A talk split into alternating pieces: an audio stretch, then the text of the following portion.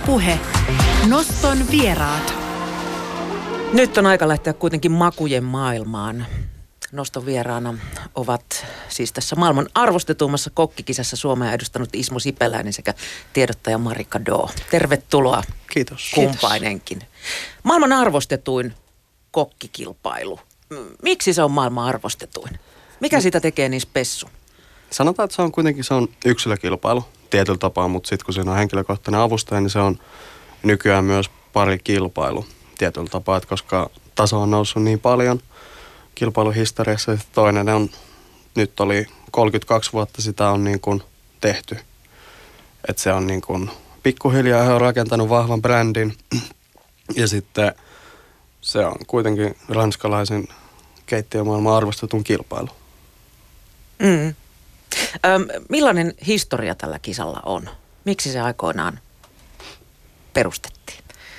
No kisan on perustanut äh, keittiömaailman suuri legenda Paul Bocuse, joka tuossa vuosi sitten menehtyi tosissaan 32 vuotta sitten, eli hän näki itse vielä kaksi vuotta sitten 30-vuotiskilpailut.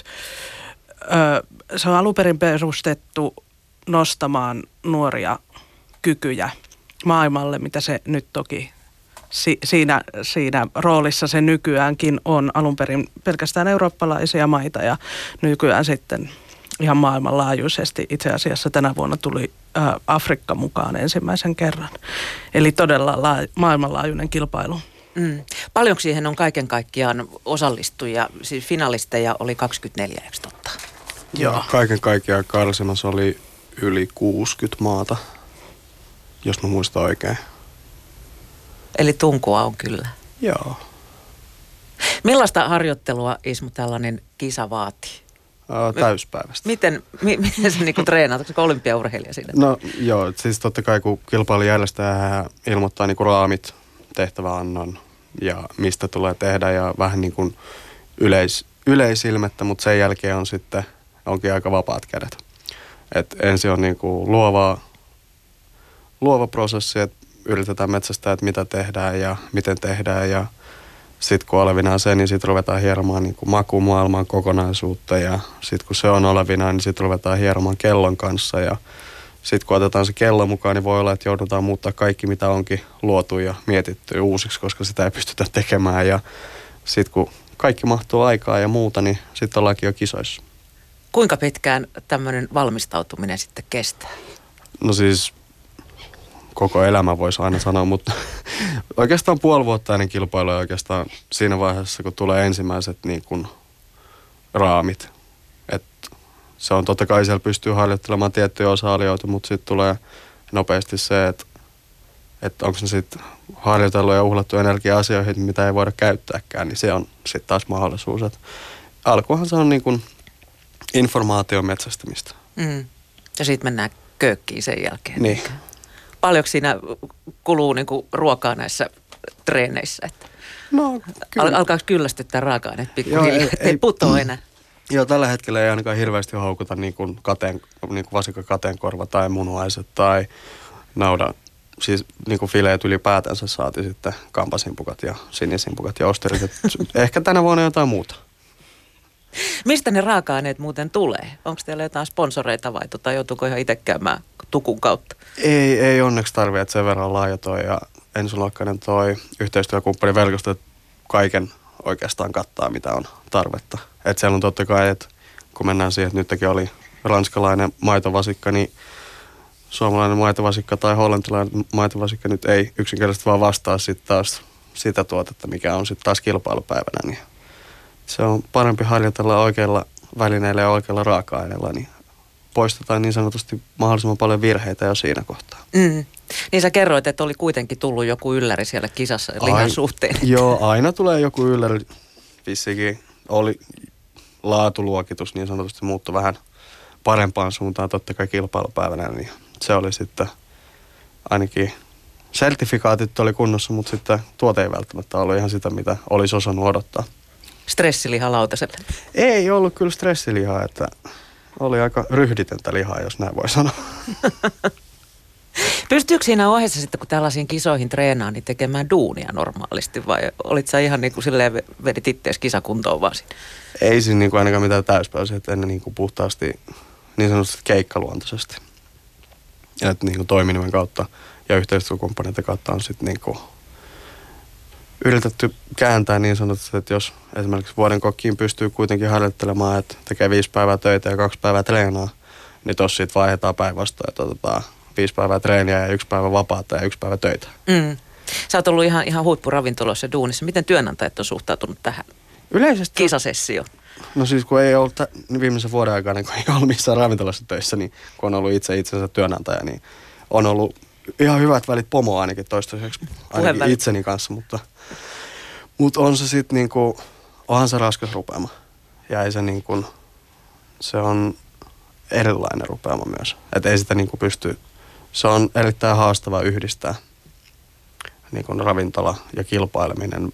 Varsinkin niinku mitä korkeammalle tasolle mennään, niin sitä enemmän se vie sitten taas niinku aikaa kilpaileminen ja siihen valmistautuminen siitä työnteosta. Niin se on tietyn pisteen jälkeen se on vähän joko tai. Mutta sitten taas kilpailut ne menee kuitenkin vähän niin kuin kausittain, niin ei ole silleen, että koulussa kun oli silleen, että kokki vai kilpailija. Niin ei, ei pystyy kuitenkin molemmat asiat yhdistämään. Mm. No Mari, sä oot tiedottajana tässä projektissa ollut. Sä kerroit, että aikamoista fixerin hommaa, hommaa se on. Mikä tällaisessa kisassa on, on, on niin kuin tota, niin kuin tällaisen lobbauksen ja markkinointirooli? Kyllä se on suuri, nyt tuossa puhuttiin niistä meidän, meidän yhteistyökumppaneista, niin toki niin kuin me ollaan heillekin se velkaa, että kun he lähtee tähän meidän, meidän mukaan, niin tämä kisa näkyy ja, ja yhä useampi suomalainen tietää, mistä on kyse.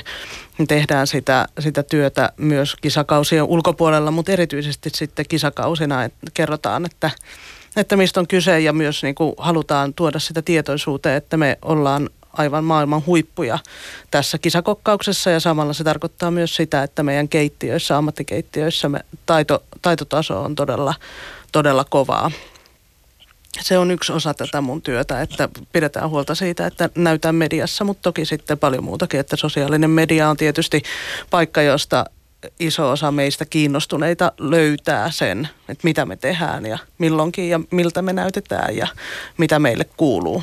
Entäs siellä sitten kisapaikalla, kuinka paljon siellä saa rumpua lyödä, että tulee näytyksiä kuulluksi? Siellä- Nähdyksiä kuulluksi. No näissä, näissä tota, finaaleissa, jos nyt puhutaan ihan siitä kisahallista, se on hullua urheilukilpailun meininkiä. Siellä saa kyllä huutaa paljon, että kuuluu suurten näiden voittajakisamaiden yli, että siellä on Norja, Norjalla lehmänkellot ja itse asiassa monella muulla hu- huonomminkin menestyvällä maalla siellä on sitten äh, torvisoittokunnat ja muut paikalla, että vielä on suomalaisten keuhkoilla tekemistä, että päästään niiden kaikkien melujen yli, mutta sitten siellä tietysti kulisseissa tehdään sitä vaikuttamistyötä muiden maiden kanssa. Ollaan hyvää pataa, etenkin niin kuin kokkien kollegiaalinen. Se, se semmoinen niin kuin ystävyys on aika suurta siellä, sen näkee selkeästi. Ja sitten, sitten sinne Ranskan organisaatioon tietysti on hyvä olla hyvät välit. On helpompi tehdä siellä sitten töitä. Ihan varmasti. Mi- Minkälainen kotikenttä etu ranskalaisilla on siellä Lyonissa? No se kuuluu siellä kyllä siellä hallissa. Ranskalaisia oli aivan valtavasti katsomassa ja, ja tota, katsomot täytty aamulla jo kymmenen aikaan sain ensimmäisen viestin, että nyt tänne ei enää mahu, ne ei ota enää katsoa jää sisään, kun yhdeksältä oli messut auennut. Mutta ei niillä lopulta sitten siinä, kyllä sitten siinä itse kisa, kisatilanteessa se, että miten joukkue pärjää, niin se, se on vaan kiinni siitä, että mitä se joukkue siellä keittiössä tekee. Ranska jäi jälleen meidän, meidän taakse eikä päässyt palkintopallille nyt eikä Euroopan karsinnoissa. Mm. Ismo, sulla on siis assistenttina Juhan Kurkela tässä. Miten treenaatte sitten yhdessä? Joo. Ku, kuinka saumaton sen yhteistyön pitää olla? Siinä ei varmaan kisatilanteessa kauheasti ruveta opastamaan enää. Ei siis kisatilanne tai muutenkin siinä vaiheessa, kun ollaan niin harjoituksessa kellon kanssa, niin siinä vaiheessa, kun oikeastaan, kun al- jos, jos aletaan keskustelemaan, niin silloin on jotain mennyt niin sanotusti pieleen. Et siinä ei, niin kuin, ei, tarvetta ei ole keskustelulle, ellei niin sanotusti haluta näyttää esimerkiksi keittiötuomarille, että niin kuin se on niin kuin tämmöistä, osittain myös niin kuin showta on niin kuin se puheen tarve, jossa on, niin sillä sitten vähän. Ja totta kai pakolliset, että meneekö kaikki hyvin, niin kysymykset, niitä nyt tulee. Mutta siinä siis oikeastaan onkin. Mm. Et se, on, se on vähän niin kuin kirurgin ja hoitajan suhde Joo, että... että kuitenkin molemmat tietää, molemmilla on tietyllä tapaa oma kello, oma maailma, mutta sitten se niinku molemmat tietää tasan tarkkaan, mitä toinen tekee. Niin pystyy sitten niinku molemmat auttaa suuntaan tai toiseen. Toihan on siis, niin kuin siinä on yleisö ja, ja, ja tuomarit ja, ja kaikki näin, niin kuinka iso siinä on se shown osuus, että se pitää olla näyttävää puuhastelua? No siistiä ja suuret liikkeet ja hitaat liikkeet on tyylikkäitä. Mutta sitten taas siinä vaiheessa, kun, että jos meilläkin on se keittiön pöytä ja siinä on pieni tasanne ja sitten on valmentaja, niin periaatteessa sitten taas valmentajan niin Tommin selän takainen maailma, niin se niin kuin katoo. Että se on. Sillä ei ole väliä, että onko se keittiö sitten niin sanotusti pyhällä tuulessa vai tuolla ihmisten edessä, niin se ei niin kuin hirveästi enää vaikuta. Mm. Joutuuko siinä sitten niin kuin miettimään tällaisia ulkoisia juttuja, että onko nyt siistiä tässä näin, ettei se no. ole kuin pommin jäljiltä? Sen, sen kyllä huomaa yllättävän nopeasti, että missä vaiheessa on niin kuin pieni pommi, että pitää asialle jotain tehdä. Millainen tehtävän anto tähän kisaan on? Siis te, te teette 14 hengelle siinä kisatilanteessa. Joo. Sekä lautasannokset että sitten Vad, niin sanotun vati. vadin, joo. Mm. Että, he, että siinä on niinku kaksi, kaksi tehtävää. Toinen on juurikin tämä niin sanottu lautasannos, joka lähetetään siis viiden tunnin kohdalla aloituksesta. Ja siinä on nyt ollut viimeisten vuosien aikana, että siinä on niin kuin ollut aika vahvasti vaihtuva teema. Että oli, nyt oli Chartreuse, viimeksi oli Lyonissa, oli sitten vegaaniannos. Ja sitten sitä edeltävällä kerralla oli kala-annos lautasella. Ja sitten sitä ennen oli myös niin kuin kala myös niin kuin vadilla, että se on niin kuin vähän elänyt. Että sillä ne hakee sitä pientä liikkumavaraa siihen trendeihin ja kaikkeen muuhun. Ja sitten lihavati on, niin sitten se on tosi iso osa myös sitä showta. Sitä niin kuin, se on osa sitä, niin vahva os- osa sitä kilpailua, että siitä ei välttämättä tule luopumaan kovin herkästi. Mm. Kuinka paljon siinä pääsee sitten itse soveltamaan? No periaatteella, no siis aika vähän on rajoittavia sääntöjä nyt on jonkun verran, mutta sitten siellä on myös sitten mahdollisuus niin sanotusti outside of the box. Ja sitähän siinä vähän myös haetella, haetaankin, että jos vadin määrämitatkin on about 4 metri pinta-alaa, noin 50 senttiä korkeutta ja 20 kiloa painoa, materiaalia ja mitään muuta ei ole rajattu. Että sit, sit on niinku, siinä on leikkikenttää kyllä. Mm. Onko se uhka vai mahdollisuus? Sitä on useasti mietitty. Miten tämä teidän sitten esitys, niin, niin tota, halusitteko te esitellä siinä jotain nimenomaan suomalaisesta keittiöstä? Mi- millä tavalla se näkyy siinä? No siis ehkä kaikkein yksinkertaisemmat asiat, mitkä niinku, varsinkin niinku lihavadissa. Että lautas, lautasannoksessa ehkä jotkut pikkelöintiasiat, mitkä on tämmöisiä Suomelle tyypillisiä, niin niitä, mutta sitten se oli ehkä enemmän ohjattu ranskalaiseen makumaailmaan sopivammaksi. Ja sitten lihassa oli niinku, ehkä eritoten se, että totta kai käytettiin juureksia, pernaa ja jaloviinaa. että siinä oli ehkä ne Suomelle tyypilliset raaka-aineet. Mm. Eikö siinä oletetakin, että jollain tavalla tulee niin kuin, Kansallinen identiteetti, niin sanottua sanahelinää. Mistä ne tietää, mikä meillä on sesongissa? miksi sitä muuten pitää tehdä noin jumalattoman paljon sitä ruokaa? Ei sitä loppupeleissä tämä juuri yhtään. Se on rekka, rekallinen tavaraa ja 24 annosta, 28 annosta vuosityötä, niin kyllä se aika vähän on ruokaa. Niin, riippuu syöjien määrästä tietysti sitten.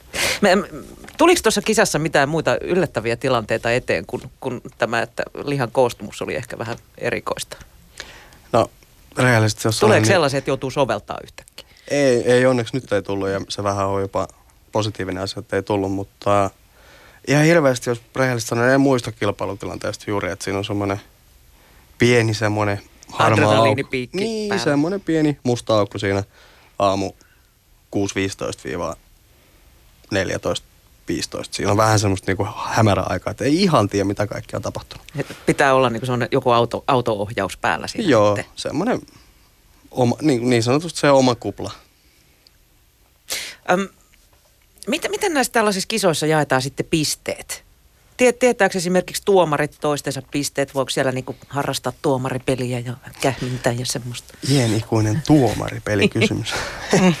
Politikointia. Jos, jos olisi yksi tuomari, niin säästyttäisiin ehkä politikoinnilta, mutta sitten kun on kaksi ja 24 tuomaria, niin totta kai siellähän on ennakko-odotuksia tiet, niin kuin maita kohtaan. Ja sitten siellä on kuitenkin se pisteytys on, on rakennettu, että siellä on keittiöpisteet erikseen ja sitten on niin kuin lautasannokselle oma tuomarista kaksi päivää ja sitten lihalle on oma tuomarista kaksi päivää.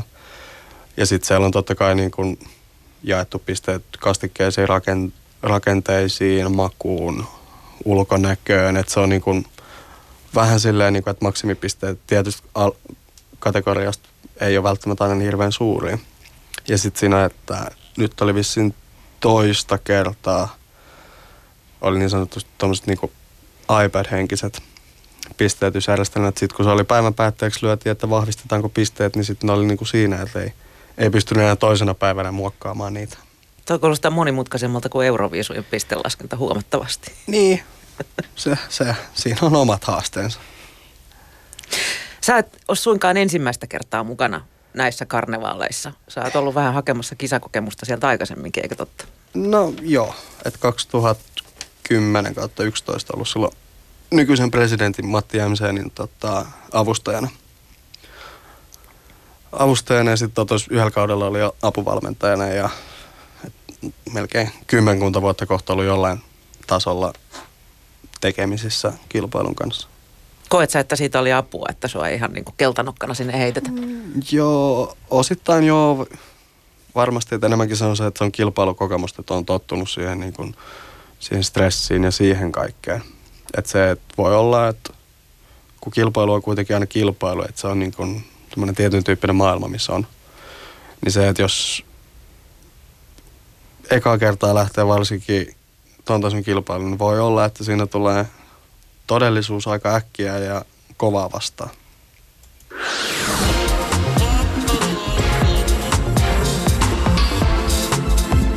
Ylepuhe Noston vieraat. Ja he ovat tänään Bocuse d'Or-kilpailussa viime viikolla Suomea edustanut Ismo Sipeläinen sekä tiedottaja Mari Kado. Pohjoismaat on pärjännyt näissä valtava hyvin. Tänäkin vuonna Tanska voitti, Ruotsi oli kakkonen ja Norja kolmonen ja Suomen jengi siis nelonen. Mistä se johtuu, että Pohjoismaat on pärjänneet näin hyvin? Onko Norjakin oli voittanut peräti viisi kertaa sen? Joo, että he on, he on niin sanotusti, onko he sitten kilpailullisesti ollut kovia vai onko he ollut maabrändin kautta vai onko he nähnyt niin sanotusti, että siinä on saumaa viedä kotimaisuutta ulkomaille. Että totta kai sehän, niin kuin, sehän on tietyn tyyppinen maan markkinointialue myös.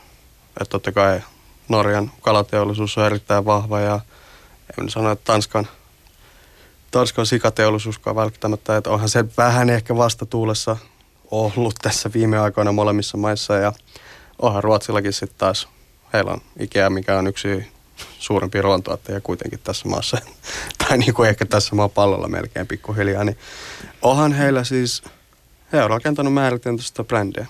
Mm. Ja sitten totta kai se, että pohjoismaalainen ruoka on nostanut päätään tässä nyt viimeiset kymmenen vuotta ja pohjoismaalainen design ja kaikki, että niin Pohjoismaa hyvinvalti, hyvinvointivaltioiden tämmöinen kruunun jalokivi, mitä kaikki haluaa kopioida. Et totta kai silläkin on varmasti niin kuin ainakin auttanut asia. Mm.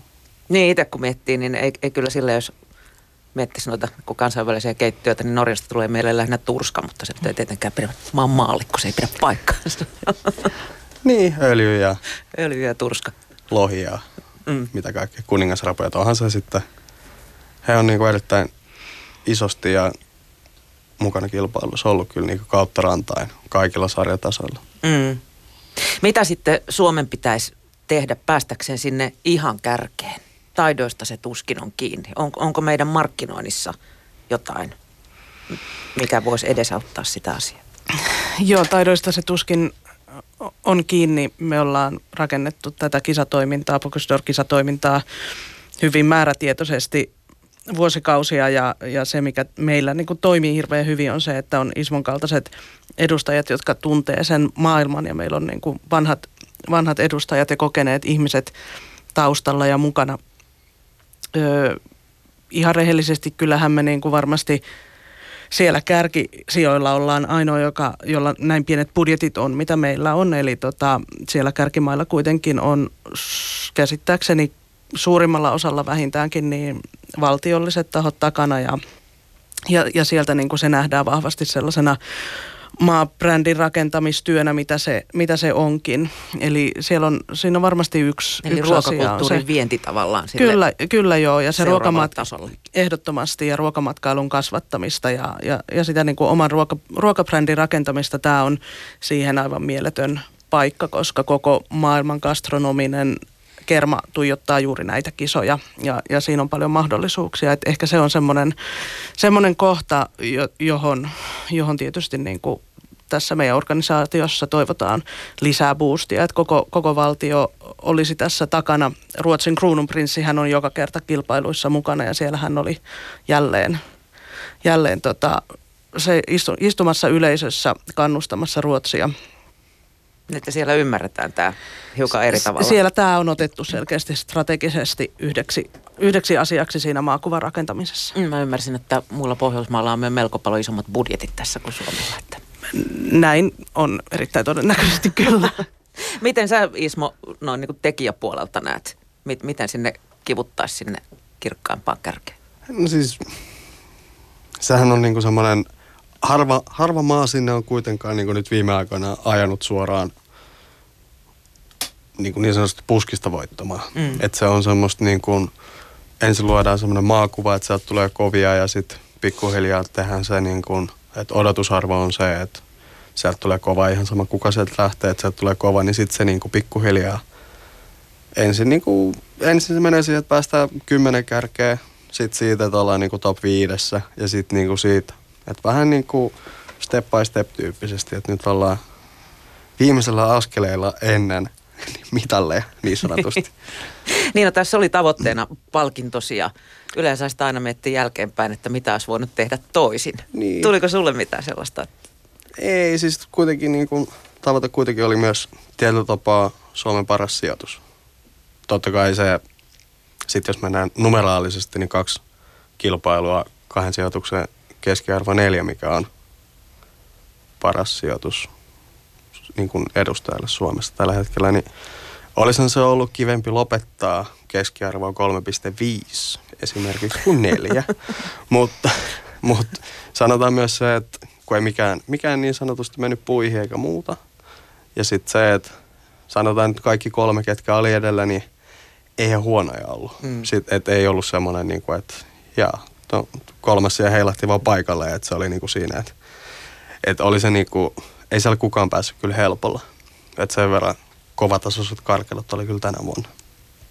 Tällaisista kilpailuista, kun, kun puhutaan, että ollaan siellä niin kuin ihan maailman huipulla, niin, niin leviääkö niistä yleensä, tai antaako ne niin kuin vaikutteita millään tavalla niin kuin myöhemmässä vaiheessa, esimerkiksi ihan sitten niin kuin ravintolakeittiöihin ja kotikeittiöihin, onko niillä merkitystä tavallisen kokkaajan näkökulmasta vaikka jotain uusia metodeita. Vähän, vähän niin kuin formulakisat vaikuttaa tavallisen autoilijan elämään ehkä myöhemmin. No siis kyllähän se niin kuin vaikuttaa totta kai, että se niin kuin high-end, niin se tulee sinne ekana ja sitten se, että se tulee sitten pikkuhiljaa alaspäin niin kuin se, että se on trendi niin kuin huipulla, sitten se, että se on trendi ravintoloissa ja sitten vähittäispuolelle ja sitten niin kuin asiakkaat, se on yllättävän pitkä aika. Et se, se, okei nykyään totta kai Suomehan mahdollistaa sen, että tietyt trendit saattaa tulla tosi nopeasti ja mennäkin myös tosi nopeasti ja sitten ihmetellään, kun ne oli kuukaudessa ohi, että, että semmosia, se ruoka on niin sanotusti pikkuhiljaa päässyt muodin ihmeelliseen maailmaan, että on kevät- ja syystrendit pikkuhiljaa. Seuraamme satokausikalenteria. Niin, se on sinänsä helppo, tai mm. helppo ja helppo ja sitten suurimman totta kai, että, että mikä sitä ohjaa, niin se on yksinkertainen, helppo ja nopea. Mm. Kuinka äkkiä muuten suomalaiset Suomeen rantautuvat erilaiset ruokatrendit?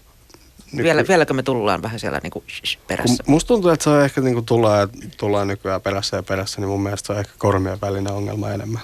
Että se, että jos kaikki päättää, että me, tull, me on viisi vuotta kaikkia muita jäljessä, niin sitten me ollaan viisi vuotta muita jäljessä. Ei se niin kuin, paljon lohduta siinä vaiheessa, jos yritetään mennä eteenpäin. Et meillä on tämä viisi vuotta tässä vielä. Et, et Ei missä vaiheessa- odotella. Niin, että se, että pitäisi päättää, että me ollaan viisi vuotta edellä ja piste. Siihen vuosiin sitten ollaan kuusi vuotta edellä. Mutta siis se on niin sanottu henkimaailman juttu. Mm. Te kerroitte molemmat tuossa jo, että noita kisoja seuraa siellä paikan päällä melkoinen kannustusjoukko, norjalaiset lehmänkelloinen ja, ja, ja muuta sellaista. Millaista porukkaa siellä on kannustamassa? Onko nämä intohimoisia kulinaristeja vai ismofaneja vai, vai, vai mitä se jengi on siellä? Joo, meillä on siis Suomella nykyään ihan komea satapäinen yleisö näissä kilpailuissa. Meidän yleisö on, meillä on tosi paljon ö, suomalaisia ammattilaisia kokkeja, keittiömestareita paikalla. Totta kai ismofaneja, siellä on tietysti perhettä ja, perhettä ja ystäviä ja sitten näitä meidän yhteistyökumppaneita, jotka hyvin tyypillisesti toimii alalla jollain tavalla. Siellä on iso, iso porukka ö, nimenomaan tästä gastronomiasta ja näistä kilpailusta kiinnostunutta, kiinnostunutta jengiä. Miten Ismo sitten tulevaisuudessa? Nyt on varmaan vähän takki tyhjä näiden kisojen, Aika- kisojen aika jälkeen. paljon. Sen lisäksi, että ei kateenkorvu kau- kauheasti maistu enää. Niin tota, riittääkö sulla vielä tulevaisuudessa intohimoa kisa-areenoille? No, se on mysteeri. Pie- pieniä kysymysmerkkejä kuuluu jättää ilmoille. Että ei siis, kunhan nyt niin sanotusti, että saisi käytyä tämän kauden kaikki niin sanottu alasvieni, että niin kuin käydä läpi kisat ja käydä koko kauden läpi ja mitä, mitä muutoksia pitäisi tehdä itse ja mitä muutoksia pitäisi tapahtua. Ja sitten sanotaan varmasti myös, että kotipuolessa myös avopuolisen kanssa varmasti vähän keskustellaan, että mitä, mitä tulevaisuus tuo tullessaan, että niin sanotusti on ollut ainakin puhetta, että on hänen vuosi tänä vuonna, niin voi olla, että niin sanotusti vastuu päätöksistä on siirretty. No niin. Mutta mikä siinä kilpailussa on se, mikä se on ylipäätänsä viettää? No, Mikä on Tää- sut saanut mukaan näihin? Totta kai siis niin kuin ammatillisesti se kehittää tosi paljon. Ja sitten toinen, mikä siellä on, mistä ei varmasti kukaan puhuta, mutta sä haluat yksinkertaisesti olla parempi kuin muut. Piste. Et se voi olla myös se yksi toinen. Että onhan se niin kuin, ja toinen on sitten tämä ikuisuuskysymys, mitä jää elämän jälkeen. Niin sitten tavallaan kun siellä on ne kädenmerkit ravintola edessä, niin on sekin jo jotain. Ai niin, sit saa joo, toden totta. Entä sitten leipätyö? O- o- millainen ammatillinen merkitys tällä on? Onhan se totta Markkina-arvo kasvaa varmasti. Että Niin, onhan se... ei tarvitse olla itse hakkailemassa takaove, että pääsisikö duuniin. Niin ei, voi, voi vaan niin kuin pistää ihmiset odottamaan puhelimen päädyssä.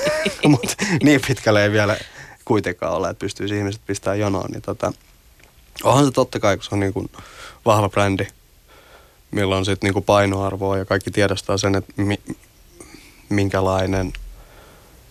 Se kertoo myös niin kuin tasosta. Että samalla lailla sitten kun tulee niin kuin Suomeen ja puhutaan vuoden kokista, niin onhan se niin kuin brändinä sellainen, minkä alla sun on helppo olla ja tehdä asioita myös. Mutta sitten siinä on se, ka- kaikella on aina kääntöpuoli. Niin, että onko se sitten, olisi kiva välillä myös tehdä vaan, ihan vaan töitä, ilman, ilman vastuuta ja mitään. Tehdä vaikka vaan hetki töitä. Saisi ottaa sen kruunun pois päästä niin. tai jos edes kruunu on päässä, mutta voisi tehdä, niinku, tehdä hetken vaikka ihan vaan ruokaa. Mm. Millaisia ammatillisia haaveita sulla on vielä ravintolatoiminnan parissa? No mitä näitä on, kultainen patsas ja kolme tähteä ja top 50 ja et onhan noita sitten.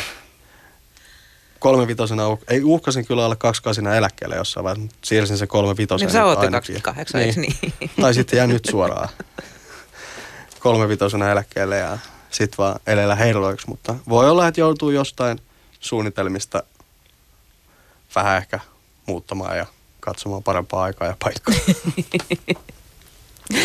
Onko sulla muita kisoja tässä tulossa vielä tämän vuoden aikana? Vai oliko tämä nyt niinku kisat oli tässä? No, tietyllä tapaa, että siellä on, siellä on muutama sellainen kilpailu, mitkä vähän jäänyt hampaankoloon, mutta niin ei tiedä, onko mahdollisuutta niihin tehdä mitään. Et esimerkiksi taitajat edelleen kalvaa hampaankolossa, mutta niihin nyt ei, ei pysty kymmenen vuoden jälkeen oikeastaan mitään enää tekemään, koska ikä on vasta ja pitäisi mä en tiedä voiko mä itse kouluttaa itseni uudelleen ravintolakokiksi mennä taiteen kilpailuun, niin se voi olla, että se jää to-do-listalle vielä. Mutta sitten kun kilpailu on kouluttu aika paljon, niin ei, ei totta kai siellä olisi, mutta onko sitten semmoisia niin kuin, mihin kokee, että haluaa lähteä, niin sitä ei vielä tiedä. Mm. Et on kuullut, että perunankuorinen SM-kisoja järjestetään jossain päin Suomeen, niin niihin mä vielä joku päivä lähden.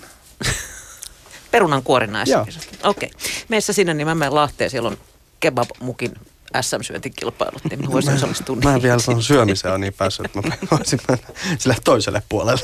Jääkö muuten näissä kisoissa koskaan safkaa yli siellä, että millä, millä ne mätetään kaikki kilpailuannokset naamaa No siis tuomaripöydästähän varmasti, että se menee semmoiseen niin sanotusti kriittiset ihmiset vaan närppii siellä ja arvostelee sen mukaan, mutta sitten hallituskaudella se menee totta kai, että kaikki, kaikki annokset, mitä tehdään, niin pyritään päästä siihen, että tota, saa ihmiset syödään ja maistaa ja saadaan niissä jonkunlainen palautekin vielä.